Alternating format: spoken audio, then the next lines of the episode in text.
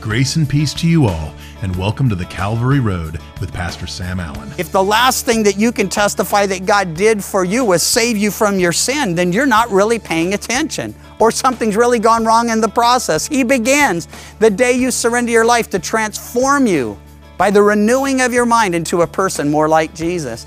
And we should be able to look back at this last week, each and every one of us, and say, Look at what God has done for me.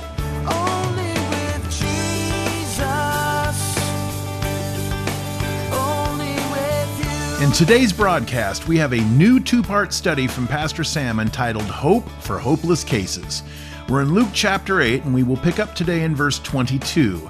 This study will look at the wind and the waves obeying Jesus, Jesus healing a demon possessed man and casting the demons into a herd of swine, and Jesus bringing a young girl back to life. So let's listen in. Luke chapter 8, picking up at verse 22 Hope for hopeless cases. Now it happened, we read, on a certain day that he got into a boat with his disciples and he said to them, Let us cross over to the other side of the lake. And they launched out, but as they sailed, he fell asleep. And a windstorm came down on the lake, and they were filling with water and were in jeopardy. Then they came to him and awoke him, saying, Master, Master, we are perishing. Then he arose and rebuked the wind and the raging of the water, and they ceased, and there was a calm. But he said to them, Where is your faith? And they were afraid and marveled, saying to one another, Who can this be? For he commands even the winds and water, and they obey him. Nine times in the gospel accounts, we see Jesus exercising his authority, his power in the realm of nature. Nine miracles related to the creation, and four of them are recorded in Luke for us. This is the first of the four. And the scene is relatively simple. Jesus is resting. Why? Because whenever he's on shore, he is ministering. Now he's offshore. Now he's in the boat. They're traveling across the lake. So he's getting a little much needed rest. In the midst of his resting, a storm rises. The disciples start freaking out.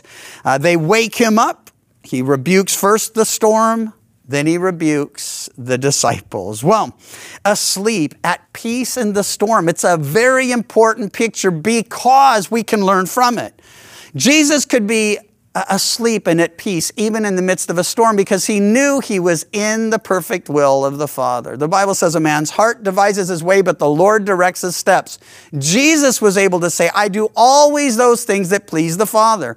He knew he was crossing over for a divine appointment. And so when he says, hey, let's cross over, he's at rest that he's going to reach the destination. Now, that's important to us because there are some promises made to us, like, to be absent from the body, to be present with the Lord. He's saying when we leave these bodies, we are instantaneously going to be aware that we are in the presence of God. We will join in that heavenly chorus, casting our crowns at His feet, worshiping, crying, You are worthy. But, but you need to know that, that well, when we think of getting from here to there, most of us aren't real excited about the process. The end result, absolutely. Who doesn't want to go to heaven? We all do. How many of you want to go right now? No hands. See, that's what happens. And, and, so the deal is when we're confronted with the, the, the possibility of death, which is, by the way, the only way we get to heaven, unless we're alive at the rapture, and we'll go that way. Either's okay. The point is this to be at peace with whatever's going on in our lives, well, that can only happen if we know we're walking in the will of the Lord. The other issue here, and there are, well, two or three other important issues. So, another issue is our obedience doesn't protect us from the storms of life, but they do secure us. It does secure us in the storms of life. There's a big difference. He's not saying, hey, nothing's going to happen, no trials, no tribulations, no persecutions, no storms. No, all those things are going to happen. But He keeps us in the midst of every one. We also can see the importance of really listening to His words. Note, He doesn't say, let's go out in the middle of the lake and drown.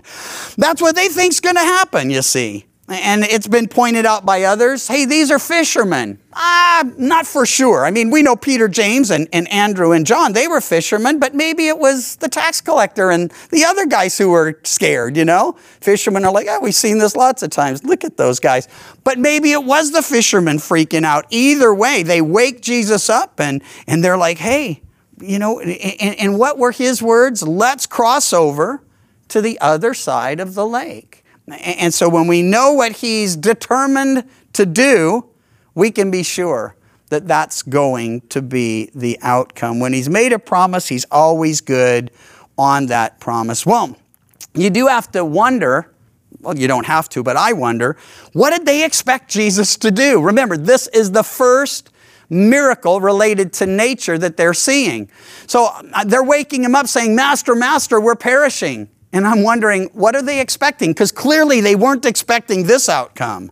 Because when it happens, they're blown away by it. They're, they're shocked, afraid, and marveling, and asking a very good question Who can this be? For he commands even the winds and the water, and they obey him. Well, I like what, what happens here. He rebukes the storm first. Some have suggested this storm may have been supernatural in nature. I've been on the Sea of Galilee a few times, uh, many trips to Israel. On our last trip, we spent four hours out on that uh, sea. We parked. Well, I guess you don't really park a boat, do you? But we and we weren't docking because we were in the middle of the lake. We dropped anchor or whatever they do, and we just sat and worshiped the Lord. And then we'd get quiet and just look at the beautiful scenery. And and and we would consider. At least this is what I was doing. I was thinking, we're going from the area where we know He left to the area we know He landed. This, is, this has got to be where it all happened. I mean, you can see both shores. It's not that far away, not that huge. And so, somewhere in this vicinity, the storm arose. And, and was it a natural storm? That happens there. It's very low, way below sea level, and uh, the storms just come up, the winds rip through, and the waves get radical. And uh, didn't happen to us. We were grateful for that. Beautiful day, early in the morning, hours out there. But the point is, some have suggested, and I think I mentioned it, that this could have been supernatural. Either way, it doesn't matter. If it was natural, Jesus created nature, he can control it. If it was supernatural, we're going to see in a moment, Jesus created all things and all beings so he can control them. So he rebukes the storm first, then he rebukes the disciples. As someone who raised a family and didn't always do it right, I sometimes got these two reversed. First, I'd rebuke the kids, and then I'd you know deal with the problem at hand. And I realize that I need to pass on an encouragement that if you're raising a family, deal with the crisis first, and then deal with the lesson related. Yeah, they're teachable moments, but sometimes you just need to deal with the real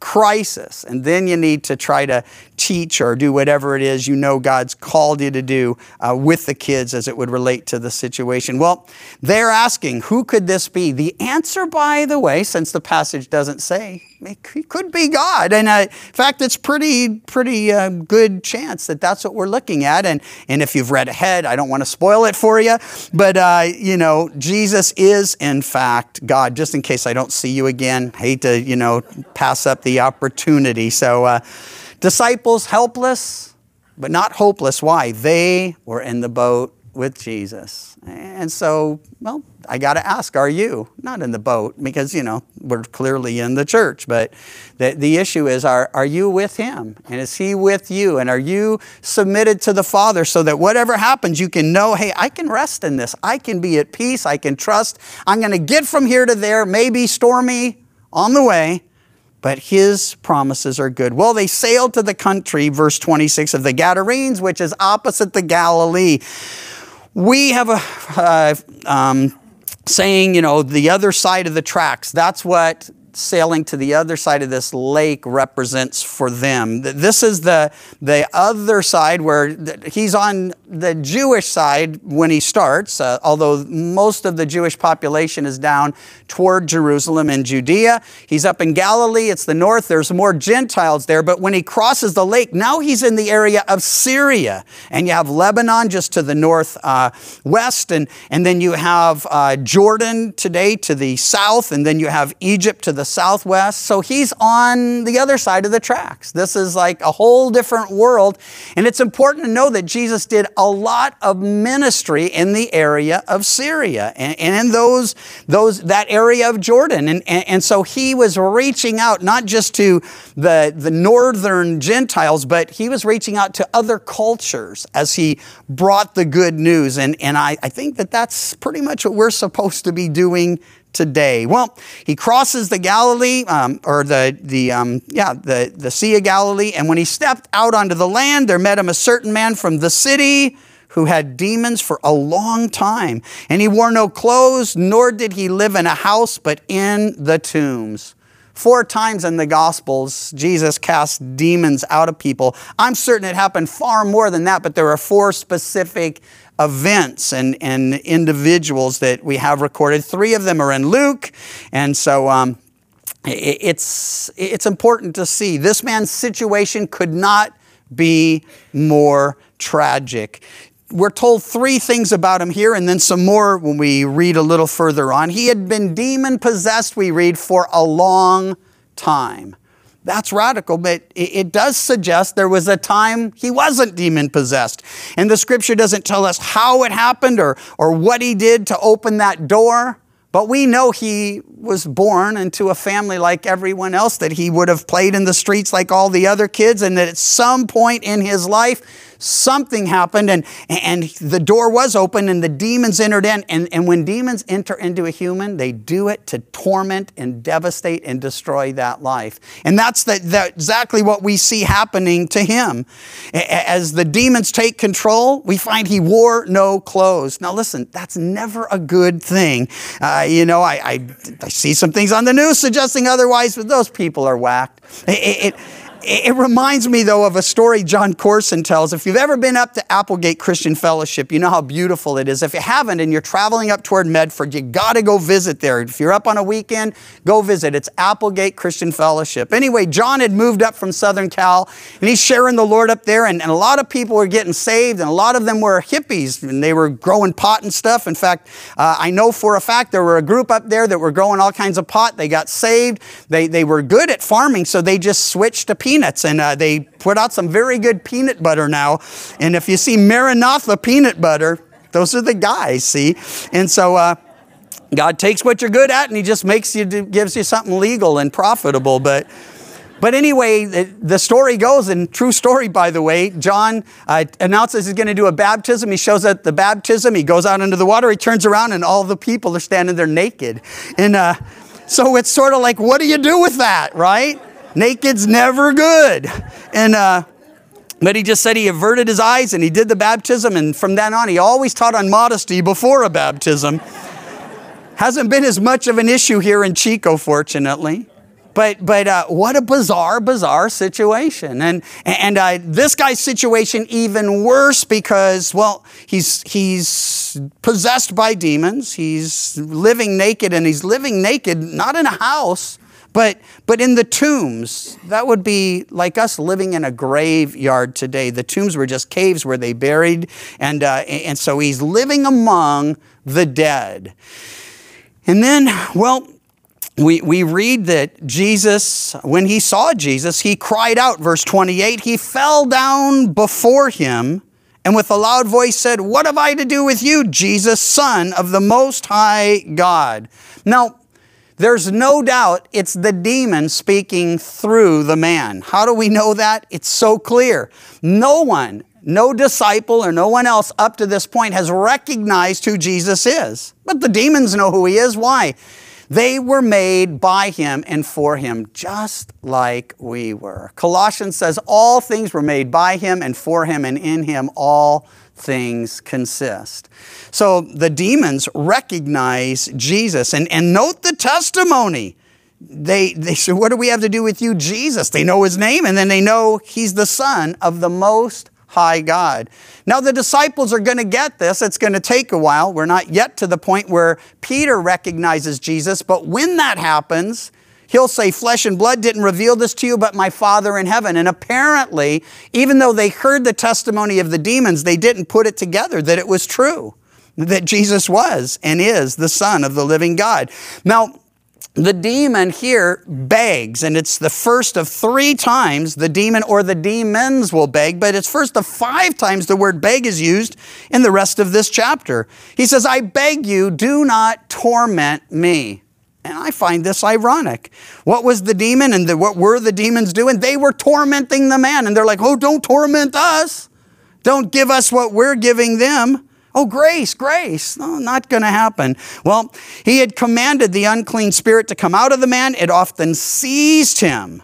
And when he was kept under guard, bound with chains and shackles, and he broke the bonds and was driven by the demon into the wilderness. Now, again, it's clear the demon's speaking. He recognizes him. He acknowledges him. He not only knows who he is, he knows Jesus has authority and power over him. That's why he says, I beg you, do not torment me. He knows Jesus will be his judge.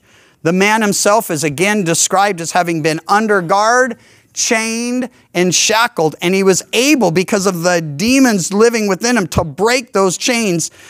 And then, of course, isolated because that's what the, the, demons wanted to do keep him from human contact, keep him from human comforts, keep him from spiritual blessings. And so here's this man tormented, helpless, hopeless. Well, Jesus asked him, saying, What is your name? Again, addressing the demons, not the man. And the demon responds, He says, Legion, because many demons had entered him. And they begged him. So first the demon begged him, now the demons beg him that he would not command them to go out into the abyss. Nine times the word abyss, well, or the word translated abyss appears in the uh, New Testament. First time is here, translated abyss. In Romans, it's translated the deep. Seven times in the book of Revelation, it is translated the bottomless pit. So they know they're headed to the bottomless pit. By the way, and this is such an encouragement, Revelation chapter 20, don't go to it now, but make a mental note or jot it down and read it later. If you're unfamiliar with it, after the rapture of the church, after the resurrection of the dead and the rapture which follows, and uh, the reunion we experience in heaven, we will return with the Lord and he will establish his kingdom on earth for a thousand years. It's called the millennium. Millennium just means a thousand, of course. So, so uh, here, here's what's happening. Some have suggested we're already there. Satan was bound at the cross. The Word of God is bound the deception. And, and so this is the glorious millennium. And I just like to declare today if this is it, we've been ripped off. Because this is nothing like what the Bible describes as that, that millennial reign of Jesus. Once more, we're told that Satan will be bound, he will be chained, he will be sealed, and he will be in a bottomless pit for a thousand years. And here's the clincher. He tells us why, how we can know this isn't it, and how we'll know when it is. Because he says that he could deceive the nations no more. So all you have to do is look around, ask the simple question Are the nations being deceived? Absolutely. Our nation is deceived. The, the world nations are deceived. But in that day, everyone will know the Lord. It says, No one will have to say, Know the Lord. We'll all know the Lord. And that day, we'll all worship and will be worshiping the true and living God. Well, in any case, they're begging that he wouldn't judge them before the time, that he wouldn't command them to go into the abyss, to the deep, to the bottomless pit. Now, a herd of swine was feeding there on the mountain, verse 32. So they begged him, third time, that he would permit them to enter him. Do you see this? The fact that they have to beg, that they have to beg, that they have to beg demonstrates that Jesus has control over demonic powers. And, and this is so important. The Bible says that, that all things, again, created by Him and for Him, those created things include Satan and all the other fallen angels that we know as demons. Were they always demons? No, they were created perfect. They were created to worship and love and serve God, just as we have been. But Satan rebelled and took a third of them with him. So those that were created for God are now fighting against God in rebellion to God and trying to devastate everything loved by God, especially man who was created in the image of God. Well, they beg him that they could go into the swine. The demons went out of the man, entered the swine. The herd ran violently down to the steep place into the lake and drowned. It's just a reminder the enemy comes to steal, to kill and to destroy. Jesus says, I've come that they might have a life and that more abundant. Well, when those who fed them saw what happened, they fled and told it in the city and in the country, and they went out to see what happened, and they came to Jesus, and they found the man from whom the demons had departed. And listen to this description, or read it with me, verse 35 sitting at the feet of Jesus, but not just sitting there before Jesus, clothed and in his right mind. Listen, if the hopeless case is mental, or if it's emotional, or if it's spiritual, or if, well, whatever the case is, Jesus is able to restore. Jesus is able to transform. And that's what happens here. As they came, they see a man transformed. Yes, he'd been hopeless, but once Jesus comes on the scene, hey, he doesn't just bring hope or a message of hope, he is our hope. Well, those also, verse 36, who had seen it told them by what means he who had been demon possessed was healed. And the whole multitude of the surrounding region of the Gadarenes asked him to depart from them, for they were seized with great fear. Now, this is a, a, a strange response, but I remembered, and some of you will as well when Peter saw the first miracle as Jesus, um, you know, gave him this mighty catch of fish, Peter's response was, Depart from me, Lord, for I am a sinful man. And there's something about being in the presence of God, seeing the power and the glory of God that causes us naturally to shrink away. But listen, he's trying to draw us in. We are invited again and again and again. Come boldly to the throne of grace to find help in time of need. Oh, everyone who thirsts, come and drink of the waters of life freely. You who are uh, heavy laden and, and laboring and weary, he says, Come to me, all who are heavy laden and weary, and, and I will give you rest. Well, he invites us in. They're asking him to leave. The man from whom the demons had departed begged him. So we've seen the demons three times. Now we see this totally new man, this restored person, begging that he might be with him. Now, listen, all are called to testify, and some are called to completely separate and follow. Jesus had chosen many disciples, and he chose from those the 12 he called apostles. And in this guy's case, he doesn't say, Yeah, come, join, travel with us, you know, be a part. No, he says to him, and I think he'd say to us, Jesus sent him away saying, Return to your own house and tell what great things God has done for you. And he went his way and proclaimed throughout the whole city what great things God had done or Jesus had done for him.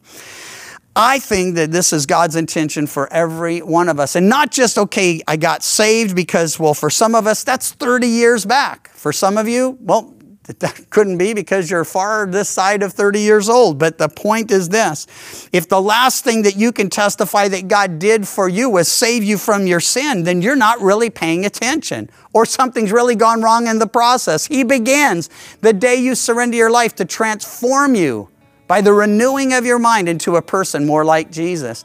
And we should be able to look back at this last week, each and every one of us, and say, look at what God has done for me. I want to testify of the great things that God has done for me. And there are many in this room right now who have such a testimony of God's faithfulness over the last year or weeks or months or days. And uh, I want to encourage you. His heart, His desire is that we would go to those who know us best and testify what great things God has done for us. The storm in our story today was completely under the command of our Lord and would have brought no fear to him. The Lord is the creator of storms, and he often uses them for his own purposes. And many times, those purposes are to get our attention and to bring us to a point where we can do nothing else but call on him for help, to get us to our wits' end. Listen to what it says in Psalm 107, verses 25 through 28. For he commands and raises the stormy wind, which lifts up the waves of the sea. They mount up to the heavens and they go down again to the depths. Their soul melts because of trouble. They reel to and fro and stagger like a drunken man, and are at their wits' end. Then they cry out to the Lord in their trouble, and He brings them out of their distresses. The Calvary Road is a ministry of Calvary Chapel Chico, and you can visit our website, ccchico.com, or download the CC Chico app to contact us and listen to other studies from Pastor Sam. You can also listen to The Calvary Road as a daily podcast by visiting thecalvaryroad.com. We'd love to hear from you, and until next time, may you find grace and peace as your journey takes you down the Calvary Road. And your grace